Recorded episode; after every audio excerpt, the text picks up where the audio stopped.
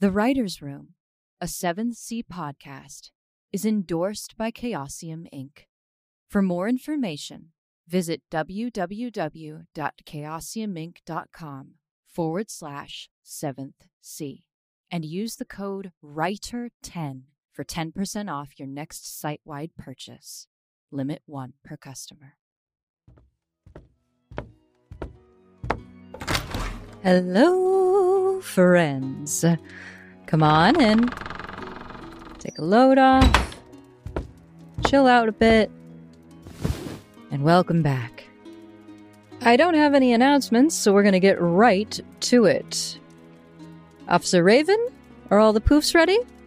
Perfect. Officer Nightingale is assisting with tea, and Officers Stewart and Tarkin are, of course, making sure no dairy made it in here. You all know this is a dairy free establishment.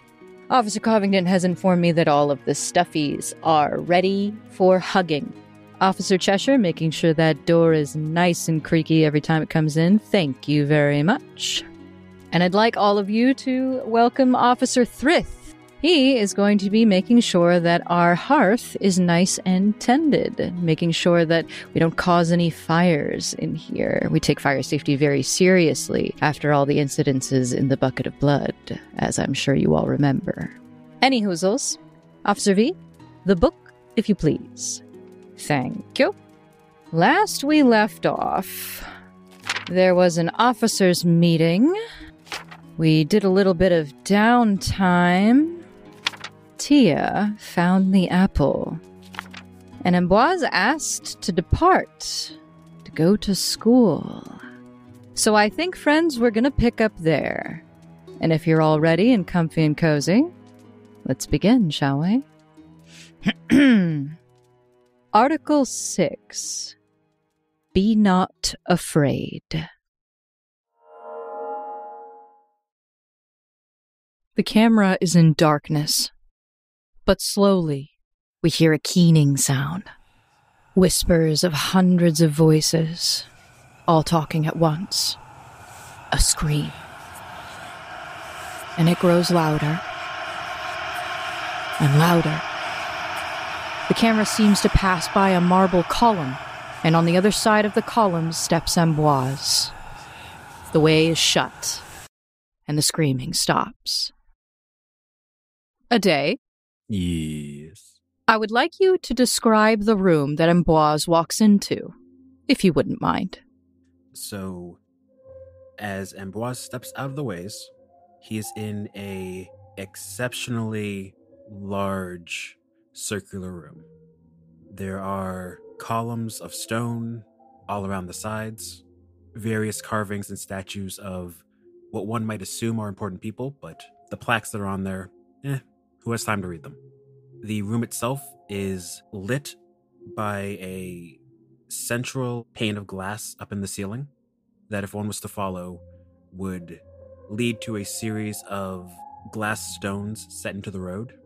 And as the light pours down from there, it hits a series of mirrors that illuminates the entire room. There are sconces and such, but they are not lit currently. As he's stepping out, his hand is against a very large globe that's resting in the center of the chamber. One can see various people, nondescript, walking around as he comes through. People kind of take notice, but not really, as everyone has gotten incredibly used to the wailing, screaming sounds that frequently fill the chamber. At the same time, the chamber is set up in such a way that the acoustics of it hide the sound from the surface, although it is incredibly far underground, very akin to the French catacombs, if one would think. Yes, yes, yes, yes. Love that. Standing a bit off to your left, there is that man again, that Montaigne noble that passed you the letter at the ball. He looks up as the world screams, and there's a look of acknowledgement on his face as you step through. And he waits patiently, but he does catch your eye and flag you as if to say, hey, over here. Désolé, monsieur. I apologize for my lateness. You understand that time works differently here. We don't much care about lateness. Yes, but you have business to attend to every day. I understand. Taking your time is something that I try to do as little as possible. I appreciate that, monsieur. Now, I believe that we have a mutual contact, oui? Indeed. And then I shall not delay any longer, and he holds out a chalk tablet. Well, it would seem that we both had the exact same idea. This is good.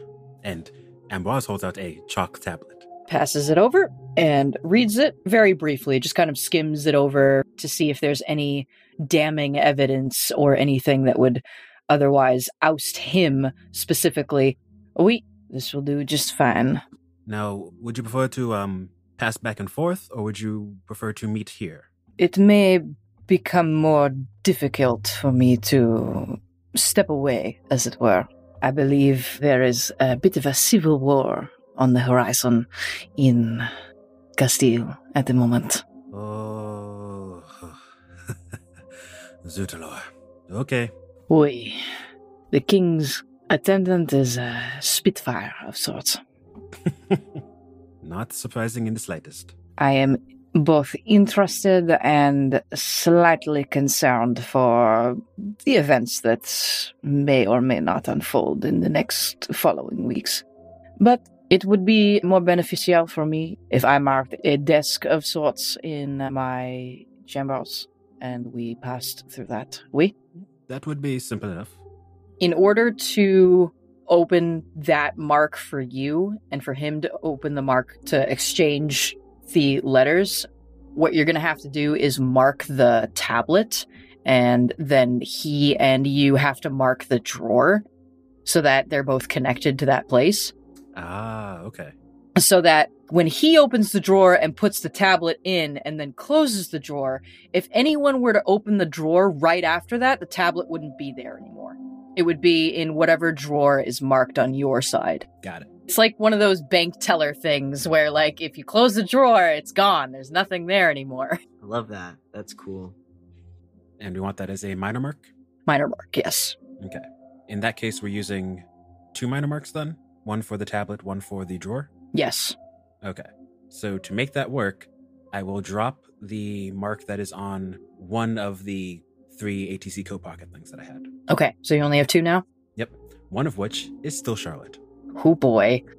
Just out of curiosity, are you close to like tapped out, Amblas? So we currently have minor marks on his rapier, his second rapier, his pocket watch, one ATC coat pocket, Charlotte's ATC coat pocket, the stone that's in the Sandoval carriage, and then major marks, the thorn, the school, and Coraline storehouse. Mm-hmm. We are out of minor marks. We still have two major marks. Wow. Love that. Damn. Monsieur Veru Toussaint takes out a small dagger, pricks his middle finger, and begins to well a bit of blood, and also makes a small cut close to the indent of his elbow and extends it out for you to shake. In this moment, he will be exchanging blood with you in order to make the connection to pass between the marks. Le chemin est tracé, Monsieur Pendragon. And seeing this somewhat familiar process, which Ambroise has done with Veru on multiple occasions, not too many, but a few, he will take out a knife of his own, prick his middle finger, make a similar cut at the area below the indent of his elbow, and move in for an arm clasp. Et le chemin révélé, Monsieur Toussaint. You now have a drawer in the castle in Castile to send messages through chalk tablet. After that exchange, looks at you and has a little bit of a serious face on. Has there been any trouble with the silver handed one? Trouble is putting it lightly. See, I do not know what we have brought upon our ship, but I do not like it, and I want to get rid of it as fast as possible. That would be beneficial for not only you personally, but for you as a sorcier. For the longer that she is out, the worse it is going to get. Well, if you do not find a simple way to deal with it, I am looking into a more drastic measure. I trust your judgment. although I do uh, advise caution. when have I ever not used caution? Oh, okay, not that time. he's, just, he's just about to open his mouth and say something and then closes it again with a To be fair, that one was not my fault. say la vie. C'est l'amour. I will pass on the message. There will be a response. I would say, judging off of the context of the message, uh, every hour, if not every 30 minutes. Only so much, son. Only so much. While I do understand that they are in love, I do understand that they are married, I do understand that love conquers all. we? I am not going to bleed myself dry for this. Okay, I might bleed myself dry for this. We will see. he kind of gives you another look and is like, I have seen you bleed for less. nah, I must attend my duties and uh, make sure that the war does not break out while I am away. Remember, if there is war, it has probably started a long time ago. I am all too familiar. Be safe. Have some tea. Always. And you as well. I have a good serving of um bread with a very, very good honey butter. Oh, I am jealous of you and your frivolities. if you knew the other things we ate, you wouldn't consider them frivolities. we are having empanada for the fourth time. oh, I am a bit jealous. It's the king's favorite. The king will have what he wants to have. Au revoir. A tout à l'heure, monsieur. He walks over to the globe, puts his hand on it.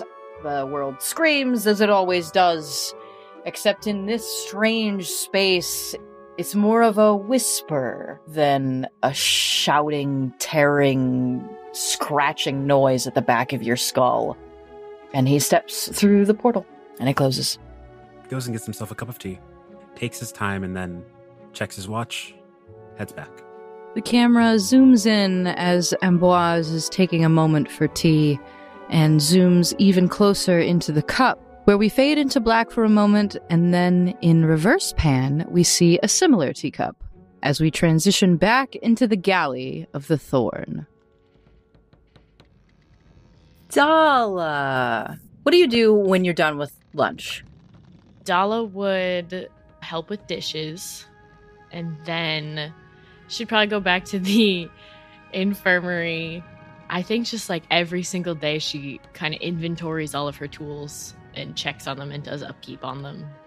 She like inventories a couple times a day, and then the afternoon is when she'll sit down and just be scrubbing things and filing things and making sure everything's sharp and clean and taking notes in some of her notebooks, keeping everything organized. I like the idea that she does have records of everyone's medical stuff. They probably started off in the beginning as just like terribly scrawled notes, but at this point, she has like notebooks for everybody. Every time they come in to visit her, she'll like write down what it is just to keep track. Oh, she's got that doctor scroll. Oh, no one else can read it. But she knows what it says. That's amazing. So, as you're scrolling in one of your journals, Wesley comes in. Hi, Dalla. I've come by to tell you some news. So, I went and brought food to Tia, though she was still asleep, and I was told we weren't supposed to stay very long, even though the brothers said I should stay longer and make sure she eats. But I was supposed to make sure Oliver eats. So, I went down to the burst, to Oliver's hammock, and he wasn't there, and I couldn't find him for a really long time. And then I found him in a corner, and I told him he should eat the shepherd pie, and he said he didn't want shepherd pie. He said he wanted to go home. I told him he is home, and he said, No, you don't understand. My home in Avalon, my home in my mansion. I want to go home.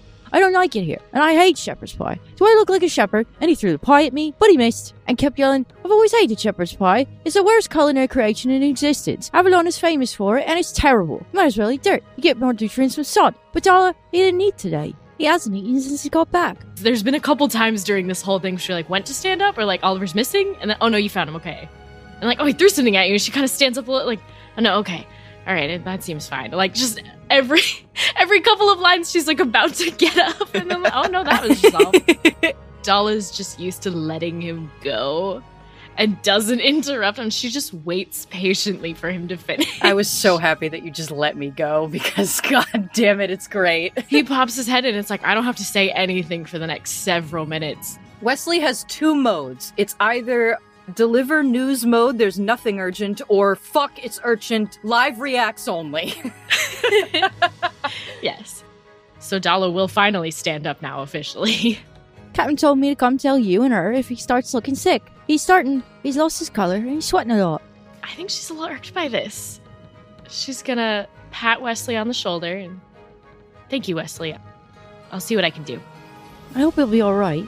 He's a right and proper gent and everything, and I hate to see him the way he is. And besides, I'm pretty sure every ship gets one. And he gestures over with his head over at Mallory's lab. we already got one. Hmm. This is different. You're right. I think something in him broke. Hmm. Nothing's too broken to not be fixed. That's our Dr. Jala, that is. Love to hear that. All right. Well, I'm going to go tell the captain, and if you need me, just give me that old whistle. Good luck. Hmm. I'll need it. She's gonna go to the kitchen and she's gonna grab some bread. the bread is just. I want the bread. Oh, me too. I could go for a good sourdough right now. Like, holy shit. With some whipped butter. Oh, fuck. oh my gosh. Speaking my language. So she's gonna like tear off a hunk of bread and she's gonna get. What do you think the like usual drink would be? Just the like if we're sitting down to eat a meal, what everyone's drinking. I imagine we're not drinking anything like hard. Historically, it was a watered down alcoholic drink just to keep it clean of germs. Especially with uh, Mallory's established germ theory. It's extremely It's extremely. a little bit stronger than you would find on any Yeah. other ship. Just a little bit. It's a splash of water, you know, for flavor. oh no. Oh no, you know what it would be too? It would be extra like citrusy. Yes. Yeah, I think that's what it is. So it's like watered down rum, but then it has a lot of like lemon or lime juice in it. Oh, sure. and Mallory probably boils it. Yeah. So it's distilled water in a, you know, metal something or other. So we could be drinking plain clean water, but no one wants that. No, nobody No, wants Like that. Mallory can distill water, but not in large amounts. So it's like useful for Dalla when she needs someone to get hydrated, basically. Or needs to like have clean water for cleaning tools or something. There you go. Yeah. So she's gonna grab some bread. She's gonna grab the delightful drink of the ship. She's gonna head to where Oliver is. Oliver is in the bilge. And Oliver has sequestered himself as far inside as possible. And what I mean by that is there's not a lot of space to fit cargo, it's just kind of empty space. That's where Oliver is. And he's kind of sitting there with his back facing out, with his head facing inside the corner. As you approach, he reacts much like a rabbit would to an approaching fox, turns around really quickly, and his hair is all disheveled, all mussed. It's a little bit dirty. You're not sure if it's from actual dirt or from gunpowder his coat, which was a very vibrant salmon, is dull and dingy. A couple of the sleeve laces are kind of disintegrating, and he's got this wild look in his eyes. Don't, don't, don't come any closer. Stay, stay right there, right there. It's, it's just fine. Where I can see you. Dalla is just going to very, very slowly place the plate with the bread and the cup on the ground and kind of slide them towards him until he like starts to flinch more and then stops. No, I, I told you I'm not going to fall for any of your tricks. And then she's gonna take a couple steps back and she's gonna sit on the ground across from him. I know what happens when when I eat the food from where you are. You're not going to trick me. Not this lad. No, not today. Not ever. Dalla is just gonna sit. She's going to just watch him as he talks. he is manic and his eyes twitching a little bit. He's holding himself as if he's cold and then gestures wildly at what you're throwing at him and he runs his hands through his hair to try and and make it look nice. But he's only making it look worse. Then he smears a hand down across his face and grabs the lapels and thrusts them out rather aggressively and sits proper again, but has this like strange twitching that's happening that he can't seem to control. And you notice that his hands are shaking. He is very pale, and he is gaunt in the cheeks. And again, his eyes are wide like dinner plates, darting to the food, darting to you, darting back to the plate, darting up in the ceiling, darting into the corner. She's gonna reach forward and slide it a little bit closer. So, Dalla, I'm gonna need you to roll a risk. Hmm. Okay.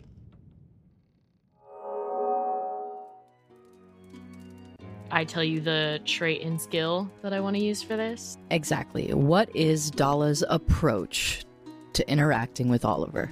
All right. I'm thinking wits for the trait.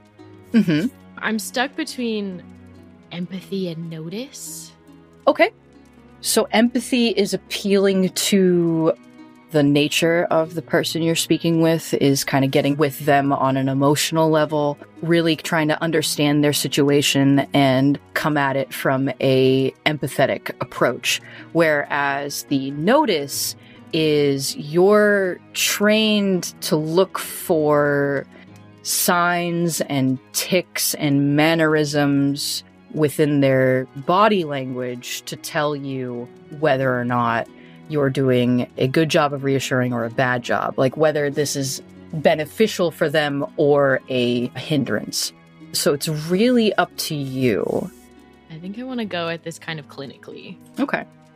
Yeah, so I'm going to do wits and notice. Perfect. So, however many points you have in wits and notice, that is the beginning die pool that you're going to start with.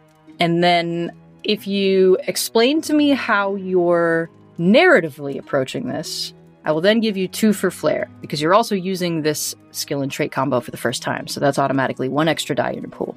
She feels bad that this happens, but also is trying to approach it very logically. And she also doesn't know Oliver that well. I don't want her to be mean because it's a fine line between pushing them to be worse, but I think she wants to be very firm with him as like almost an authority figure. Okay. I am telling you that it is okay and like this is reality. You know what I mean? Mm-hmm. Mm-hmm. I think you need like a strong helping hand right now. Yeah. Come back to reality. If you want to go home, you can go home, but we're going to fix this first. Right. She does not want to baby this man. Right. So, yeah, actually, notice fits perfectly because you're going to be able to tell if this approach is helpful or if it is harmful. yeah. She does not want to make him worse. Mm-hmm. And then, if you have anything that could grant you extra dice, such as advantages that would help you in this situation, I'm going to go ahead and say large is not helpful at this moment. No. I would not think it is.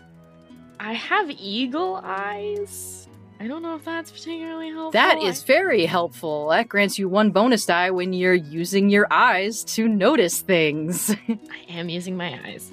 Handy is for physical things to repair them. I've got it, which is picking locks. Yeah, that's it. All right. Let me lay out the consequences and opportunities. Oliver is so far removed after his encounter with the ways that you could send him into a episode of sorts by pushing him too far. So it's going to cost you some raises to not only prevent that, but also perhaps maybe to reel him back in. With that, it is going to be three raises to talk Oliver down to bring them out of their manic state. One raise to do the thing, one because nobody's interacted with him for a while, and a third raise because of his own kind of perception of what's going on. Okay. Do we start sessions with one hero point? Yes, you do, unless you have Valiant Spirit, which grants you two. Okay. Don't have that. I think I had two on my sheet left over from a previous session, so I want to make sure I start with the correct number. We have reset back to one. Hey, hey, hey, Zoe. Hmm? Hey, Zoe. Hey, Ambroise. Can we add in some potential BS? Give it to me, baby. As Dalla has seen this type of stuff happen often, whenever the crew has to bring new people through, and has spoken with Ambroise on multiple occasions, possibly, on how to best combat these kind of things, could she make use of his virtue?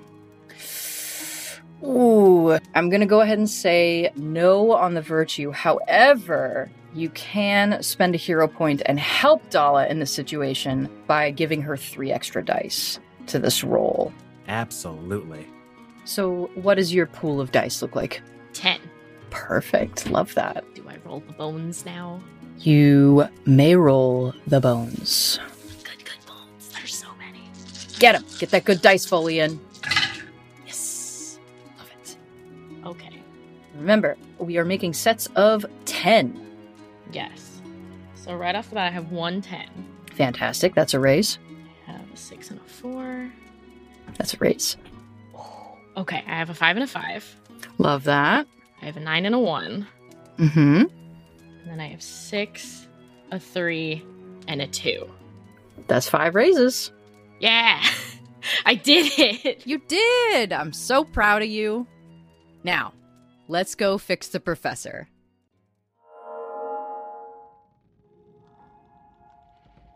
Oliver right now is quiet.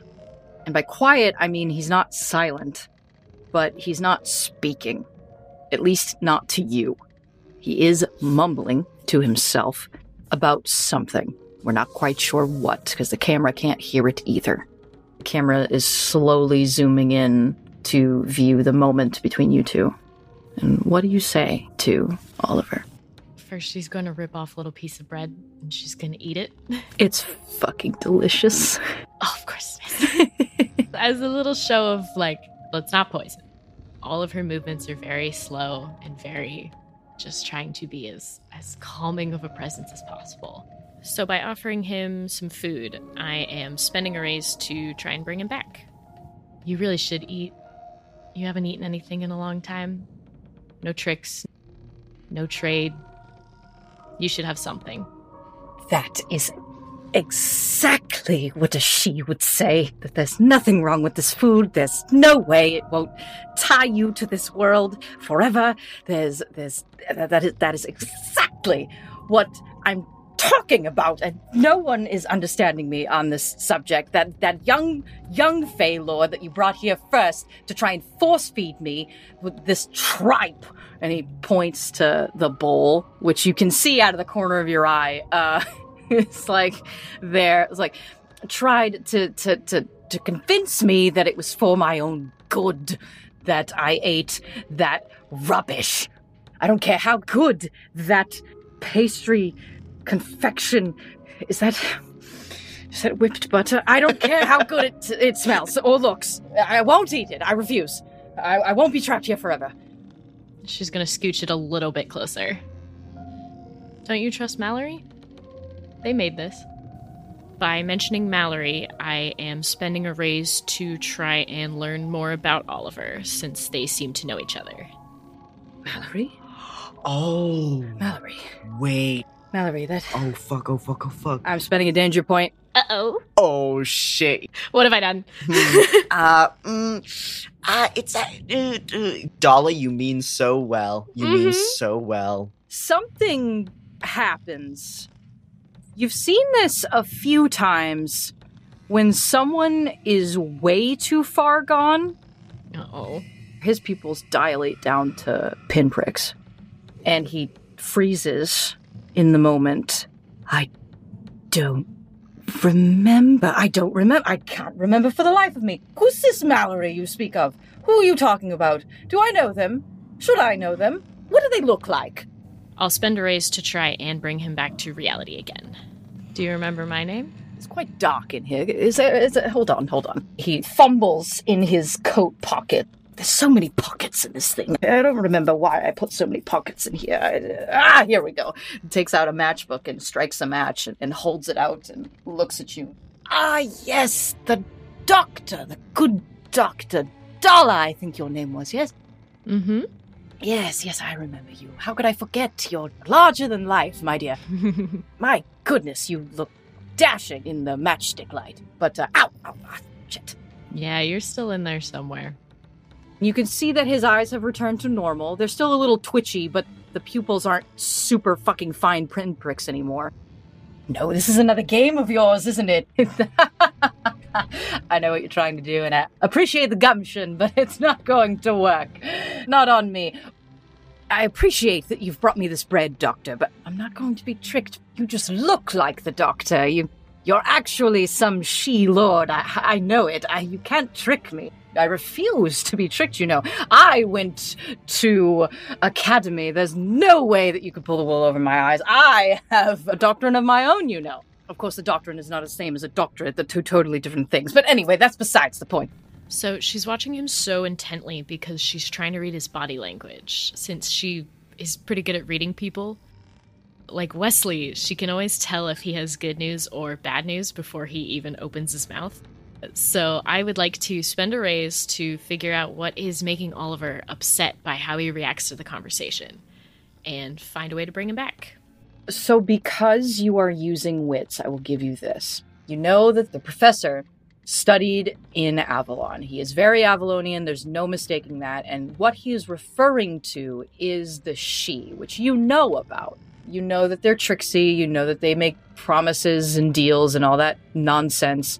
What Barcroft is referring to in this moment is if he eats the food, he will be trapped in this realm forever hmm he still thinks that he's in the ways and he's equivalating the ways to the Fey realm, to Bryn Bresail. Okay.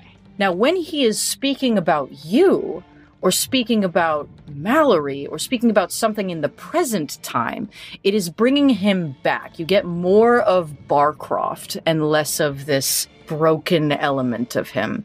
Whenever he refers to Avalon or something regarding the Academy or something that brings him back to that point, he is then reminded of the quote unquote trickery. hmm Got it. Now, there's an opportunity in that. Barcroft studied at Academy. He is much smarter than the trickery afoot here. He can logic his way out of this. He just has to be reminded to do so. Mm-hmm. Dalla's just gonna kind of have her hands open, palms up, just very, very chill and relaxed, and ask Oliver, "What can I do to prove to you that I'm not a Sidhe?" Let's see. Rumor has it that the Sidhe bleed blue, but I don't want you to harm yourself in front of me. Dear Lord. Actually, the thought of that makes me gag a little bit. Oh.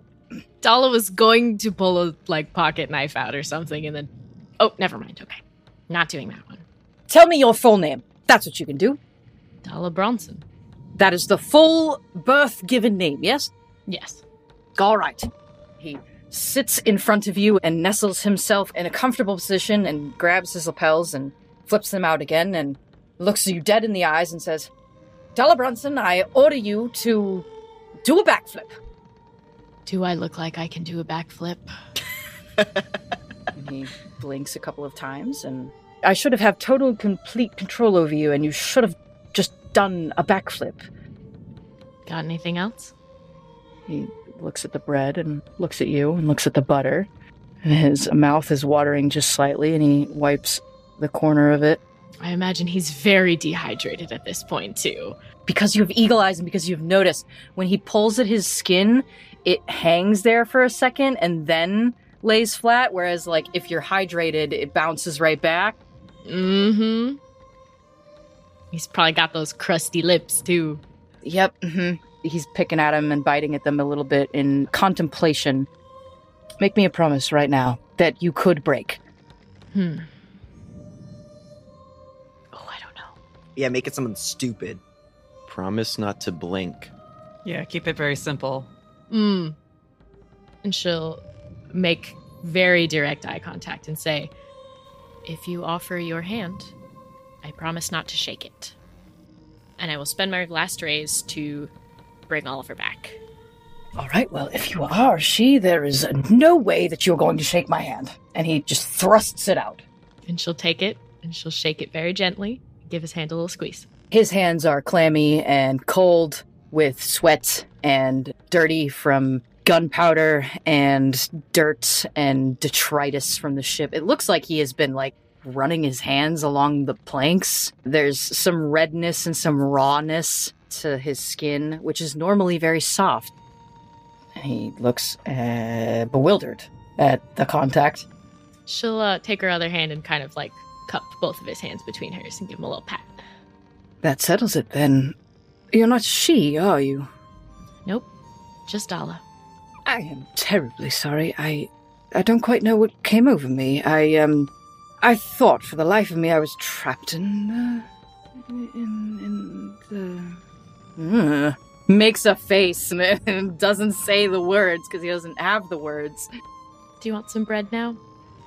I would love some bread. Yes. She'll take the chunk of bread and like tear off a few pieces and hand them to him. You should probably eat slowly. It's been a while. You don't want to eat too much too fast.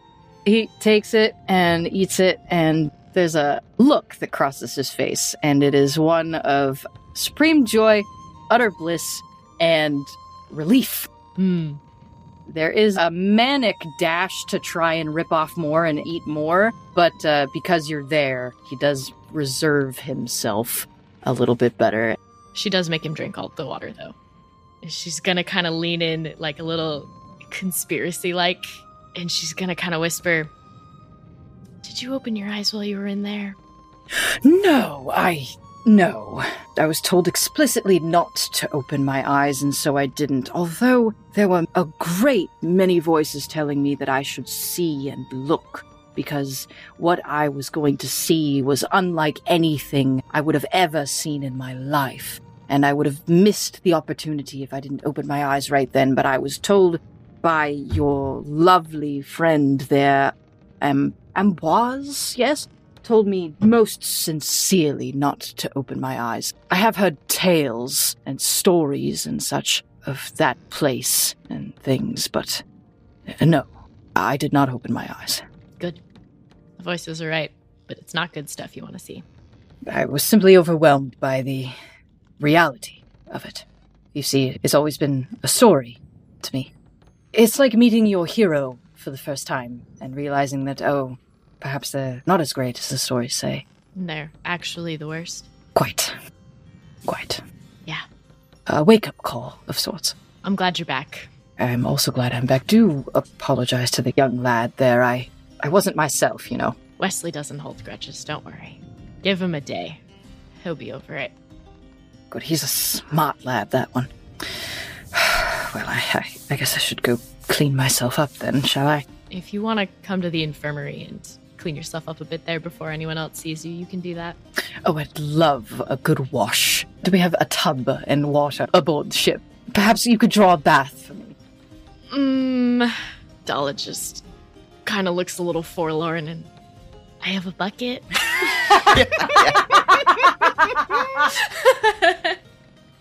Oh, I would hope it's a different bucket.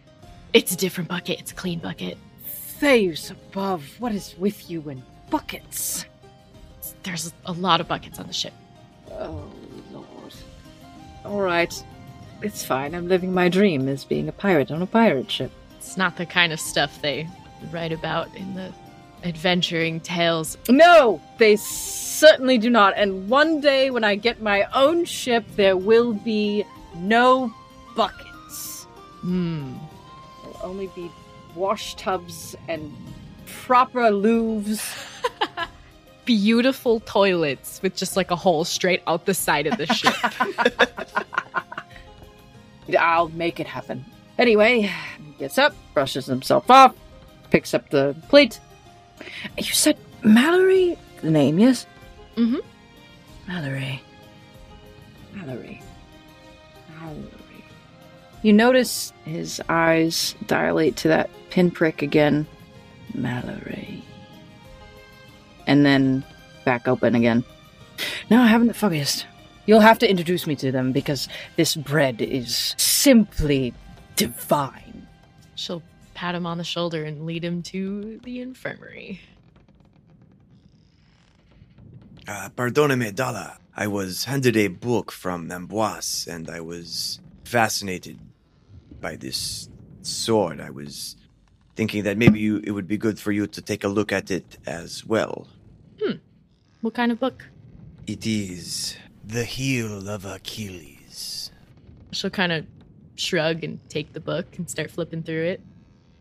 So, as you're flipping through it, there's this mention of Dracheneisen, and you know what Dracheneisen is. It is dragon iron, which in Seven Sea lore is made of what dragons were. And dragons did exist at one point in time. They aren't just fairy tales. But in your upbringing and in your culture, they are revered. They are creatures of power physically, but power mentally as well. And the fact that the sword of Achilles is said to exist and still be out in the world brings you joy because all of these accounts are slaying bad sorcerers and bad monsters with it. And you, having grown up in Vesten and know what trolls are. Mhm. Those are real. They exist. They aren't just fairy tales like in Avalon. They do wreak havoc, destroy villages, steal children. It is a terrible creature. And you know that some of your people have weapons with which to fight these trolls.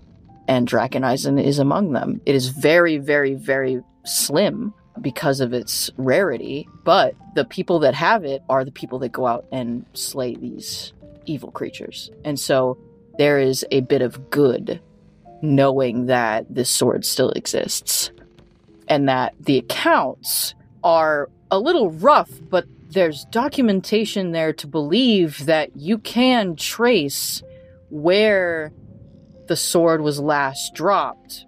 If you took this and put it on a map, you'd be able to follow the path of where it goes. Mm-hmm. I think Dalla starts sketching out a map.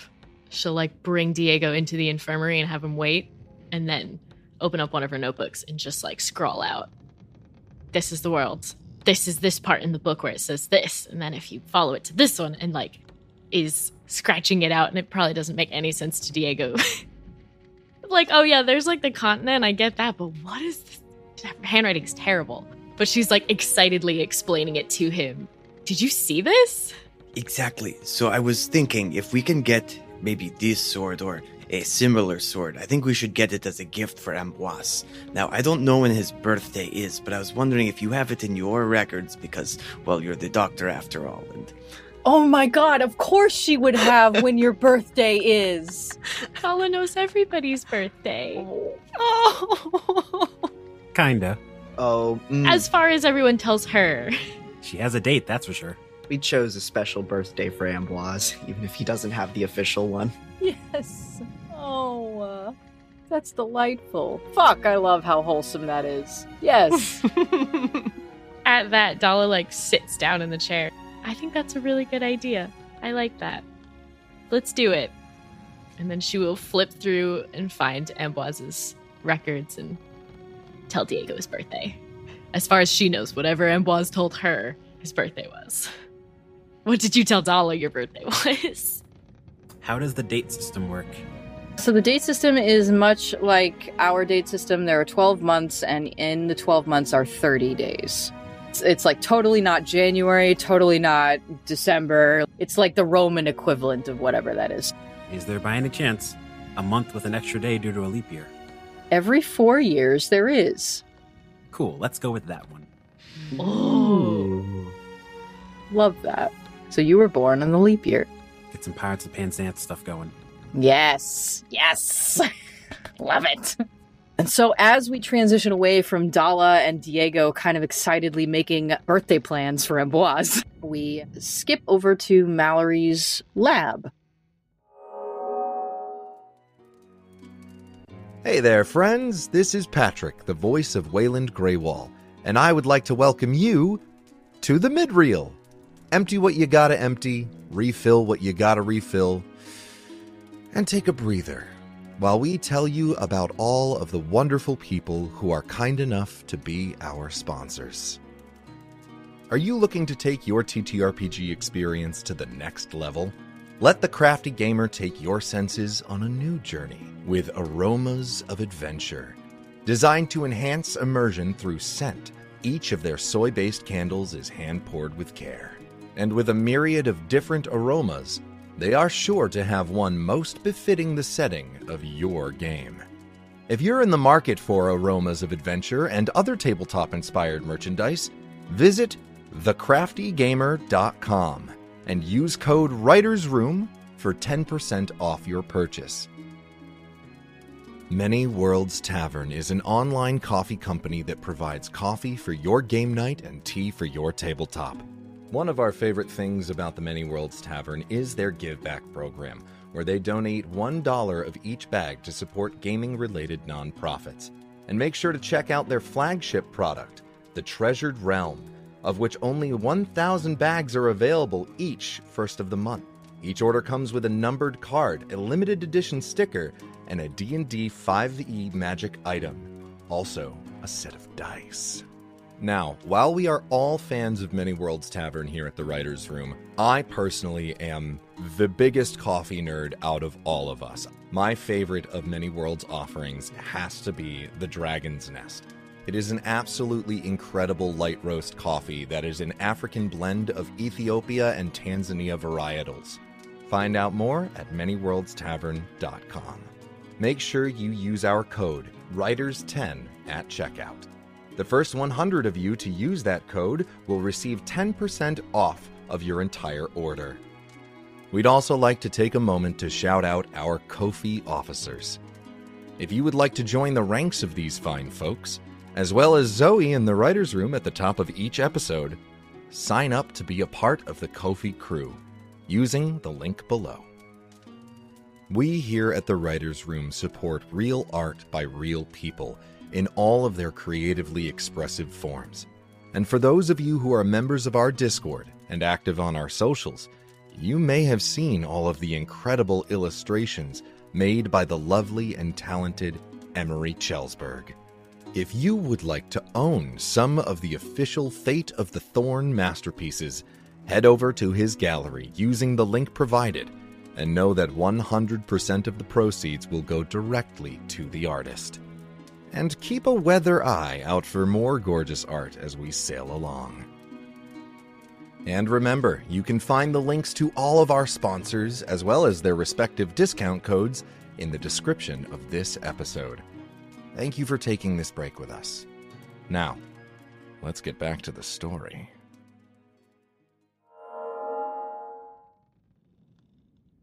Mallory, what are you doing now that lunch is over and Alciniega is still on her walk about? They're probably working on a new toy for Ruby. Oh, what does that look like?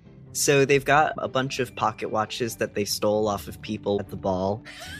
Um, and they have disassembled the pocket watches into pieces and they've arranged all the gears in different small piles on their workshop and are taking the gears and assembling them into different small wind up motors. And those motors are placed into like a faceted skeleton, and that skeleton is placed into more of a shell. And they're creating basically a bunch of small little swimmy fish toys out of spare parts. Oh, I love it. I love it. And outside, you can hear the difference in splashing between the splashes up against the hull and the splashing of Ruby's tail as she is excitedly waiting for whatever you are about to drop out the window. They finish putting like the final little wax waterproofing on one of them. It's pretty big at the end of it because there's a lot of machinery they got to fit in there. Half a foot to a foot long, about the size of a Subway sandwich. And they sort of peek their head out the window, looking down at Ruby. Ruby flips over onto her belly, exposing the pink underside. and she does this thing with her flippers where she slaps them, as in, like, come on, give it to me, yay! yes, please! All right, my sweet Scarlet darling, you know the rules. It gets a 10 second head start, and they wind up the toy. and they, without doing too much of a toss, so it gets a, a fair start, they let it go into the ocean. It splashes down and begins uh, swimming like a shark. It's not a propeller motor; it actually like curves from side to side like an actual proper fish. And they give it 10 seconds to speed through the water before they see how fast Ruby can get to it. hmm And so Ruby flips over and actually stops swimming and lets the ship and the little toy go ahead. And you count it down in your head, and then 10 seconds go by, and you see her body kind of dip.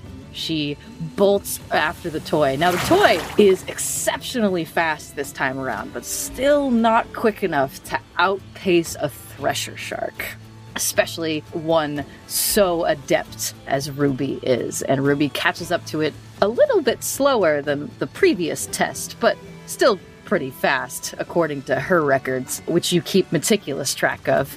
Of course. And she bumps it with her nose, flips it up out of the water, and slaps it with her tail and flips it forward, and then bumps it with her nose again and flips it in the water. She lets it swim for a little while and then catches up with it and is just having the grandest time of her little shark life. Mallory just watches on, delighted. It is the cutest thing ever. Having a good time, Doctor. Yeah. I was, um, yes, Captain, I was, um, working on a project for the ship, obviously. Mallory. It's fine to have a bit of fun when we are in downtime. In fact, I wanted to ask you if you wanted to join Sai and I for dinner tonight. Oh. Uh, f- for, for dinner, just, um, You should bring Miss Asaniega. all right. Um, certainly. C- can I ask why? Well, you have brought another passenger aboard. I'd like to get to know her a little bit and find out why you two get along so well. Oh, uh, right, of course. That's, um, perfectly understandable. Yes, uh, would you like me to cook dinner tonight? She's just like turning to go and kind of like trips over the threshold of the door. um, Sai and I will handle it. Delightful. All right. Sounds good. I'll I'll see you then. That whole time, I'm watching the smoky thread. What's it been up to? So, the smoky thread has been kind of dangling, loose, and limp. Every once in a while, it will flit up to try and reach the other thread, but it's too short now. And so it just kind of hangs. And out of the corner of your eye, as you're turning away to leave, your eyes pass over the coconut and you see just a little tendril of that same smoke, Connected or just coming from the coconut? not connected, coming from the coconut. Okay. She's got a plan, but it's going to happen over dinner. Okay. Woo, woo. Very briefly, can Mallory just do a quick check in with Coco? yeah, absolutely. So before Alvara returns from her walk, Mallory's gonna pick up Coco, sit down on the bed, and look him in the eye and say, "Hey, little star, you've been you've been quiet all day. Are you sleeping? I get awfully bored not having you make comments in my head, you know. Is there anything you need? There isn't really a response. Come now, Morningstar mine. Give me something." Oh no. You hear that in the back, back, back, back of your head. And as you're staring at the coconut, the camera is doing that cinematic thing where it's slowly zooming in, and that noise is getting louder and louder and more forlorn. We get a brief flash of the camera going white and then black and then white again as the noise jumps with the flashing. Mallory, you're in the lighthouse again. Coco? Astra, where are you? There is this haunting, terrible screeching noise from down below. Mallory takes a torch off of one of the sconces on the wall and with a slight apprehension, not one born of not knowing what lies at the bottom, but an apprehension born of knowing exactly what lies at the bottom, Mallory descends the staircase. The camera does that thing where it's following you, descending the spiral staircase down, down, down, down, down, and finally you get to an archway that doesn't have a door to it and step in.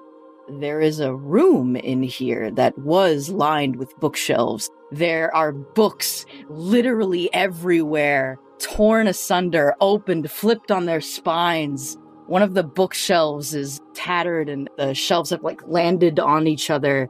And in the corner near a mantle where a fire was roaring blue is this hulking figure covered in these black iridescent feathers, breathing heavily. Oh, stars and stones, Astra. Mallory drops the torch and, and rushes over. Uh, they reach out a hand, touching him gently at first, and, and then more frantically, trying to get his attention. Uh, they're searching for a hand or, or a face or something beneath the feathers. Can you hear me, Astra? I'm here. It's Mallory. Can you hear me? You reach into the mass of feathers. You pull through it like a curtain until you find a face. That face is not human. It has sharp avian features. There is a set of eyes that is normal, but they're always leaking this blue, glittering smoke. And beneath that, there is a second set of eyes. And above that, there is a third set of eyes. And there is an eye in the center that is shut. There appear to be these whip lines across that eye, and it's bleeding this silver blood down the face. It drips off the sharp nose. Darling, did she do this to you? I swear I'm gonna tear that thing limb from limb. I, I swear on Terra herself. What's wrong? Astra, what do I do? What, what did she take from you? What do you need? My thread. Um, right, the thread. Well, surely the captain can fix that. She wanted to speak with me anyway. We can fix that, right? We can put you back together. We can get you back. I don't know. You hear the rustling of feathers as something is reaching out to you, but then it crumbles away like ash, and it rapidly is taking the arm up into the shoulder, up into the face, and there's that pained screeching again. And as if the ground beneath him has just crumbled into dust. Astra, no! no no And then you are back in the moment on the ship holding the coconut. The camera zooms out. You see the ship floating on the water in the evening sun, and you hear a distant, pained cry coming from the walls of Mallory's lab. Angelica and Saya are in the mess. They're prepping food for what they think is going to be a calm conversation. As soon as the shriek goes out, Angelica will take the kitchen knife she's holding, flip it around in a reverse grip, and look at Saya. Saya has already jumped the table. And we're vaulting over it, Captain America on the hood of a car style. Right we both go booking for the lab. Dalla's door bursts open. Mallory? It's locked. Ah, Miss Brønson! She's going for it. Shoulder checks the door in. For some reason, it doesn't open at the first hit. Aww. Angelica goes pale. Miss Brønson, get that door open. I'm working on it. She gives it a second go. The second hit doesn't do anything either. Wait, what? I didn't plan this. Dalla failing to open a door twice? Instant. Read. I'm reading everything. When Dalla strikes the door, blue smoke billows out from the opening. Diego hands Dalla an axe because he wasn't there fast because of the injury. Dalla has an axe. Dalla looks Diego up and down like, how dare you, sir, and pulls the axe off of her belt. and then motions to step aside. Dalla does call to the door to have Mallory stand back first, just in case. And then she starts wailing on the door with her axe. Angelica shoots a look to Saya. Try to get through. But she's gonna leave this area and go down under the thorn lance to the little trap door that opens into Mallory's lab. And she's gonna climb up that ladder and try and get in through that secret entrance. Mm-hmm. Go, Oh, captain, my captain.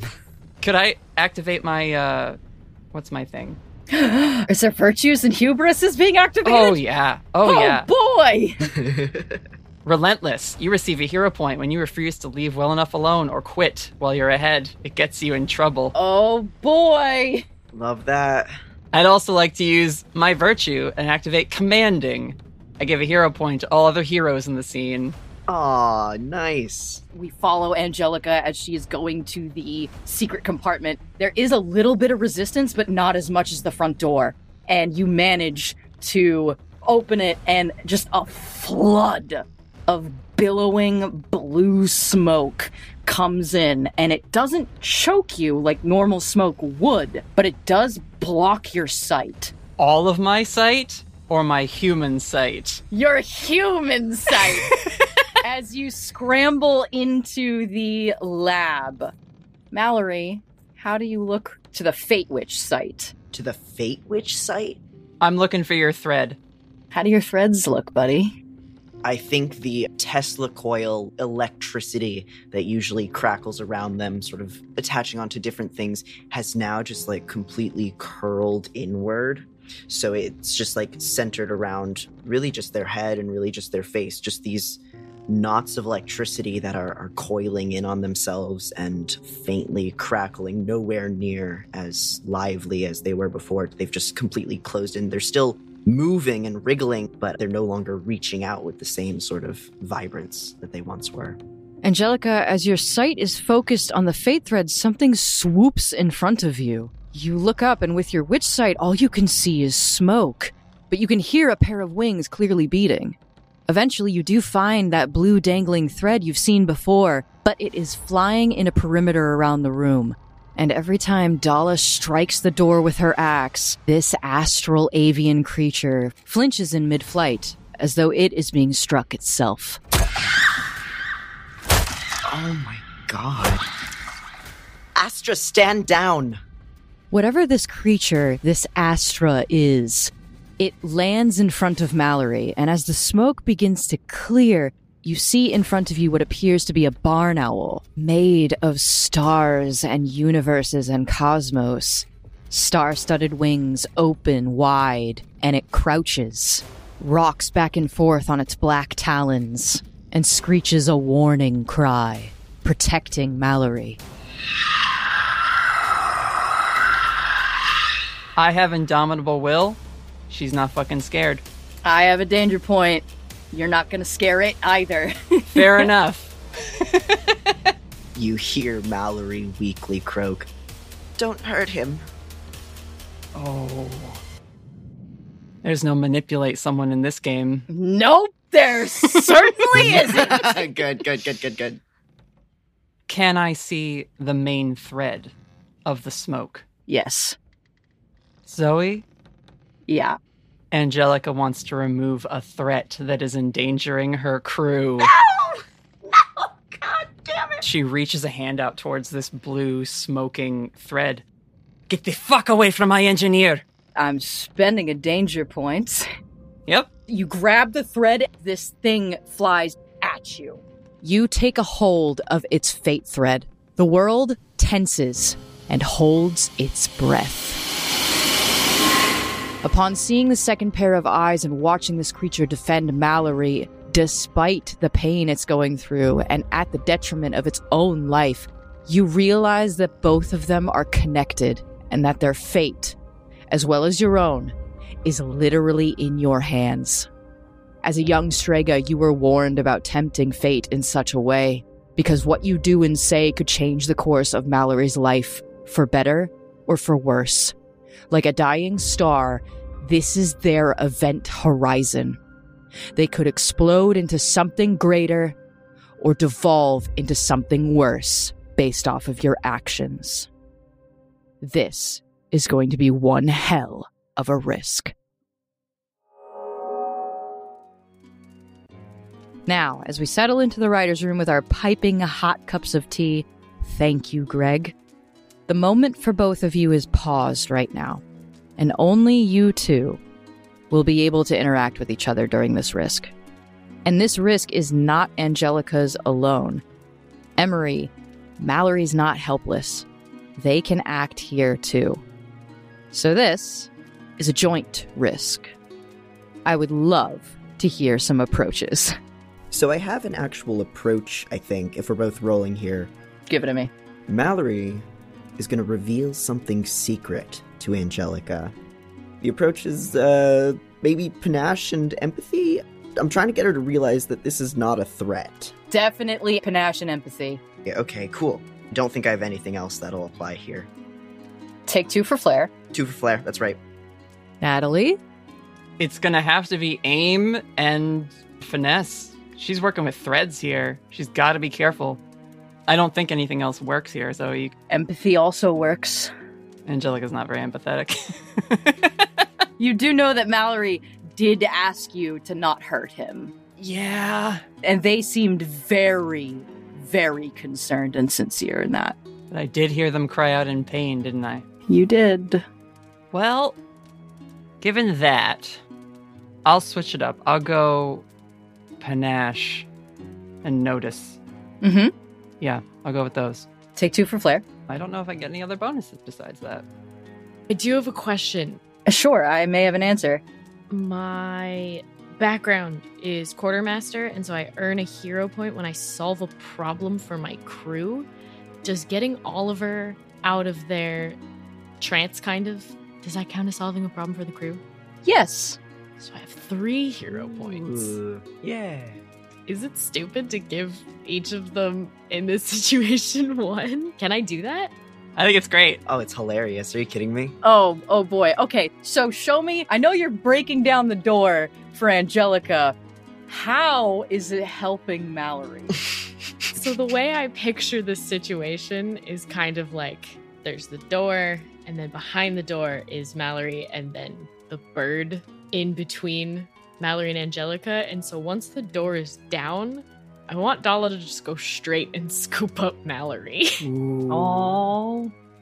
So it's like kind of helping, but also not helping, and just kind of getting involved and making too many judgments.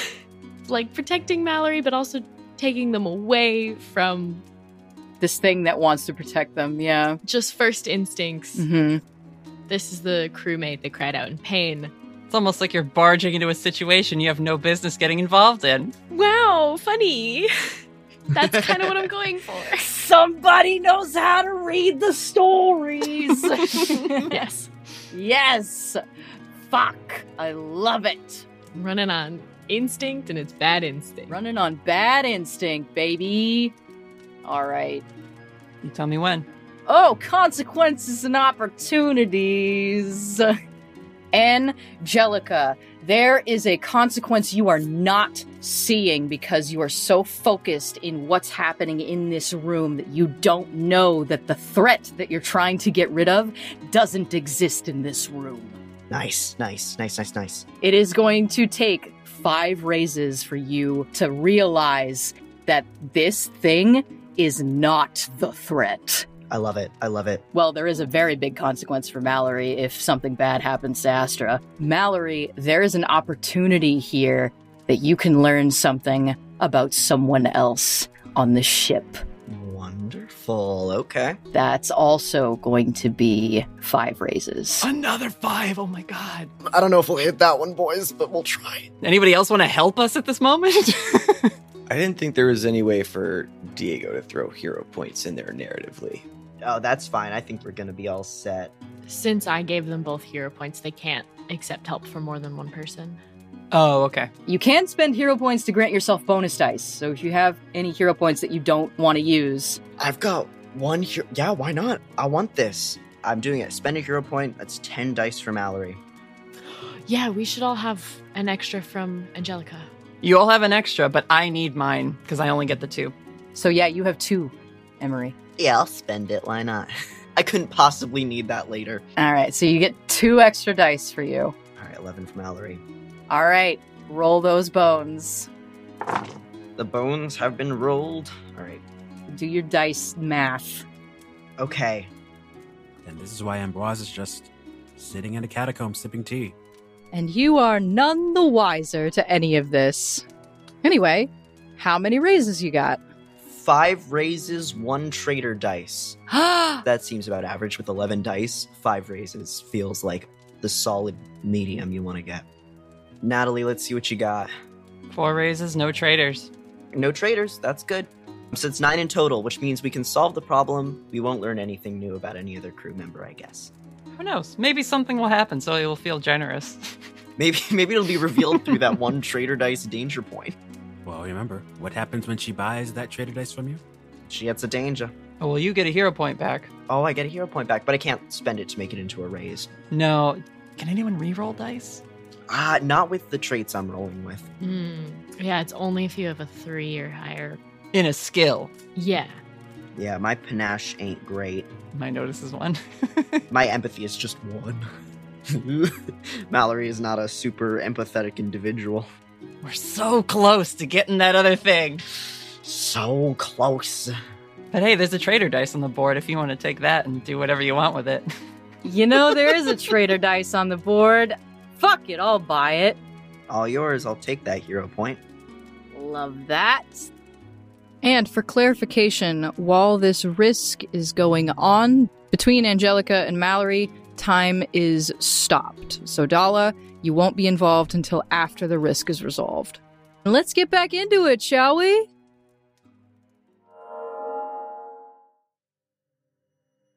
I want Mallory to look Angelica dead in the eye and say, Captain, please call them off. And they're going to pull back their hair. There it is! Fuck! Show him! Show him the money! When Mallory pulls back their bangs, this sun bleached curtain of hair that has always been covering the upper half of their face, it takes a moment to discern exactly what you're looking at once it's revealed. They have two regular eyes, which are wide and a golden brown color, and they are looking at Angelica with just this level of fear. You didn't think possible from Mallory, in no small part due to the fact that their expression has always been difficult to read. But just beneath their eyes, on either side, are these two crescent slits, each one with its own black iris and its own glowing pupil and its own set of rapidly blinking eyelashes. It's another set of eyes, pressed up underneath Mallory's own, seemingly sharing the eye socket, but moving completely independently. They're just dark and alien, and uh, Zoe, I don't know exactly what they're doing in this particular moment, but they're not under Mallory's control. They are blinking rapidly and look a bit avian. And Angelica, as you look closer, the pair of eyes that Mallory has are the main set of eyes that this bird had, which are constantly spewing this astral smoke. That's where all the smoke in this room is coming from. And as you look closer, you do see more sets of eyes. A total of seven on this creature, with one in the center of its forehead, leaking silver blood as though it has been slashed with something. I want to look around and just try and read this blue smoking thread that I'm still clutching. As you clutch this stellar vapor wave, you get a sensation that rocks you to your core. It begins in your fingers, a prickling silver ripple that only grows stronger as it pulses through your arm, into your shoulder, up your neck, and finally explodes at the back of your skull. You know this feeling, and while it is intense, it does not register as pain. With your reed active and your fingers tangled on this thread, you are removing the veil that hides the truth from you. You are seeing Coco for what he truly is in this moment. There is no bird. There is no creature. There is nothing remotely human or natural hanging suspended in the air before you. Ultraviolet reds pour as mist from a central focal point, outlining a thin, seven pointed star. Filling the space between these lines are perfectly almond shaped voids, splitting open reality, arranged so the corners point to the center. Between the cosmic smog that spews from them, you see galaxies of blue black and purple red, glittering with universes of yellow and white constellations. Five of these have brilliant, massive stars burning at their center. The other two seem to be billowing the sidereal smoke, but you catch a glimpse of that same shine in the pair of eyes beneath Mallory's. And finally, comprehension hits you.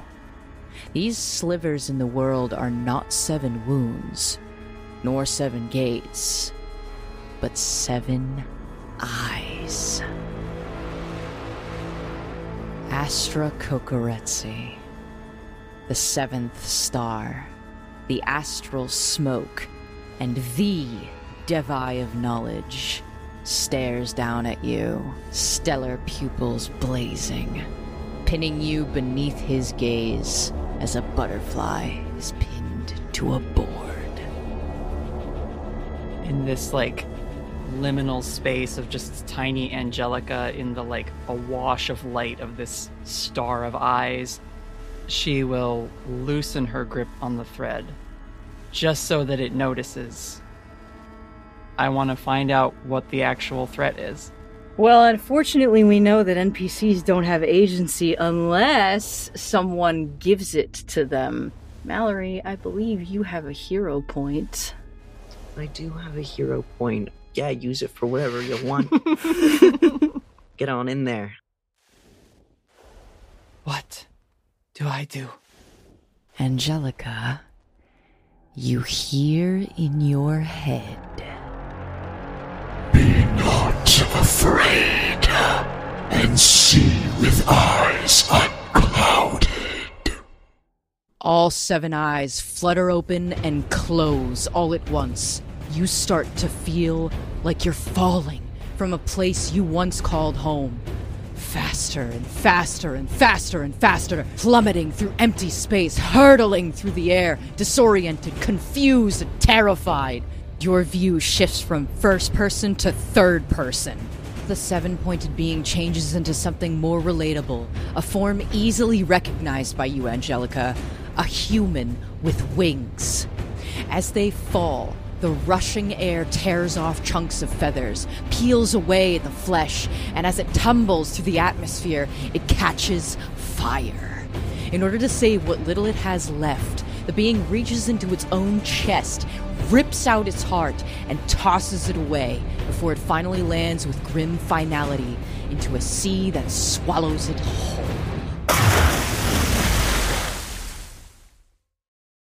And then there is nothing.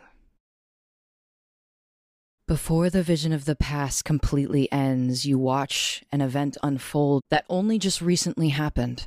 Tia, holding all of you in the bilge by your fate threads. She wasn't holding Mallory's fate thread. She was holding Astra's. And she still has it. I let go of their thread. Time continues. The door falls into the lab as Dalla breaks it down. Dalla runs in and scoops Mallory up. You do scoop Mallory up, and Mallory like actually looks at you, like properly, like in the eyes, looks at you. Dalla does get a flash of the extra set of eyes. There's a brief moment where they just freeze like a deer in the headlights. I rush over to Saya. Get me outside of our chambers. Mallory, because you have the eyes open right now, and because I imagine you're spending the five raises to find out something about someone else on the ship right this very instant, Oh yeah, sure, sure, yeah, this sounds good, cool, yeah, yeah, yeah, yeah, yeah. you watch a pair of wings erupt out of Saya's back. Yes! What? That's my wife! She grabs Angelica by the wrist and vanishes. Oh Oh, fuck! When Saya's wings erupted, the bird collapsed into ashes, and there is a small blue thing in its place, about the size of a walnut that is faintly flickering like a dying candle.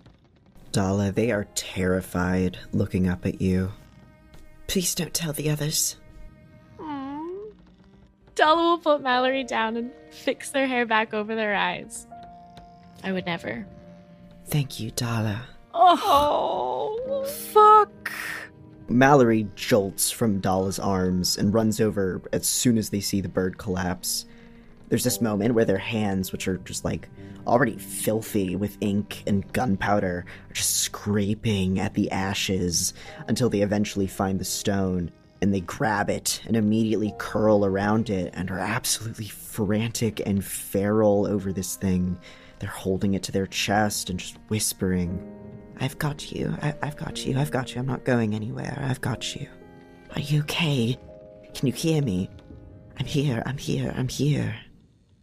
We transition below. We find Angelica and Saya appearing out of nowhere in front of the bilge.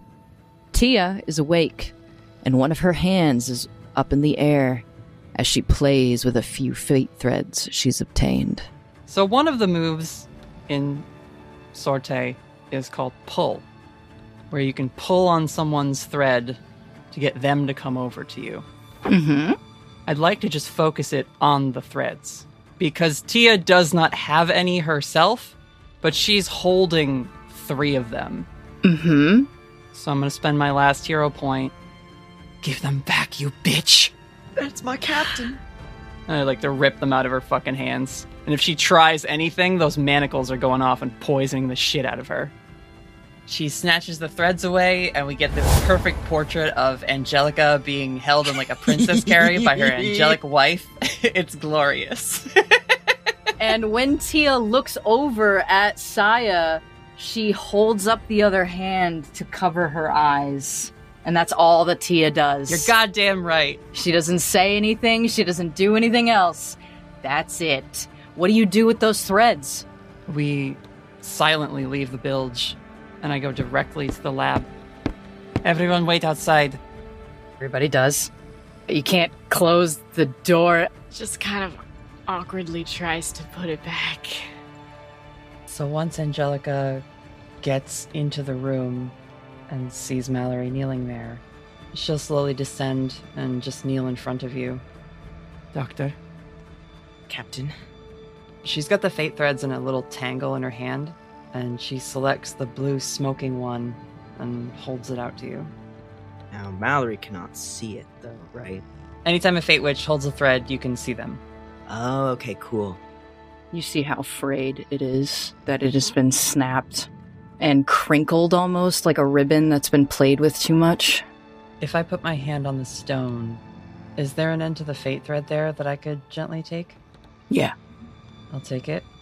I slowly start to bring the ends together. Can we make a deal? She just tilts her head at you, expectantly. I will follow every command you give me. I will never turn tail like I did at the ball. I will stop talking to Tia. I will never look at that golden apple ever again. Please keep Saya away from him. She snaps the one in her hands back for a moment. And she looks at you, Mallory, the way you've only seen her look when she is planning a hunt. Deadly serious. Oh, shit. This is the last time, Mallory. No more secrets. Promise me. And you and I, Captain, have a lot to talk about. She puts the threads together and runs her finger across them like she's trying to mend a torn hemp rope by twisting the fibers back together. Mm-hmm. And she just starts to gently massage these two pieces of this creature's fate back into place. So as you're doing that, I'm going to give you a brief image. Yeah, because now she's really right up in their shit. Angelica, as you twist the smoking fibers together to repair the creature's torn fate, That feeling of falling never really goes away. It is as though this creature exists on the precipice of a cliff's edge or walks upon thin ice. The world around them is constantly unstable and could shift suddenly, like sand underfoot. But with one steady hand to hold them, they finally have something solid to rely on. And they will do anything to keep it. She pulls her fingers away, and there's a section of the thread that is still crumpled and frayed, like it was played with a little too much, but it's whole. And she leans forward, Mallory, brushes your hair back, and gives you a kiss on the forehead. Oh, fuck. We'll talk over dinner. Just you and I. And she stands without another word and turns and leaves Mallory in their lab.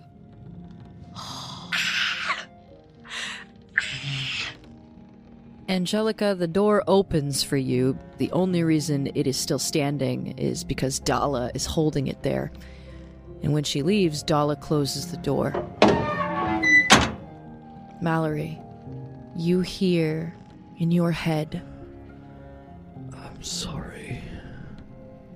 Don't apologize. Not to me.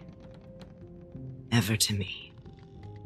and the camera pans slowly backwards as Mallory cradles the fallen star to their chest, whispering comforts and kindnesses to reassure him.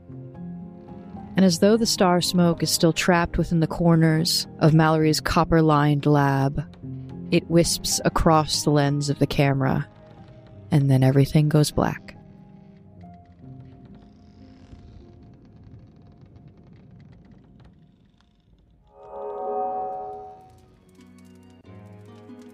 Ooh. Well, friends, I gotta tell you that I have never been more terrified and excited for the dinner to come. Terracited? Exified? Is that a word? Oh well. Any hoozles, bring your appetites next week because dinner promises to be filling. Until then, We'll see you next time, friends. And be safe and well.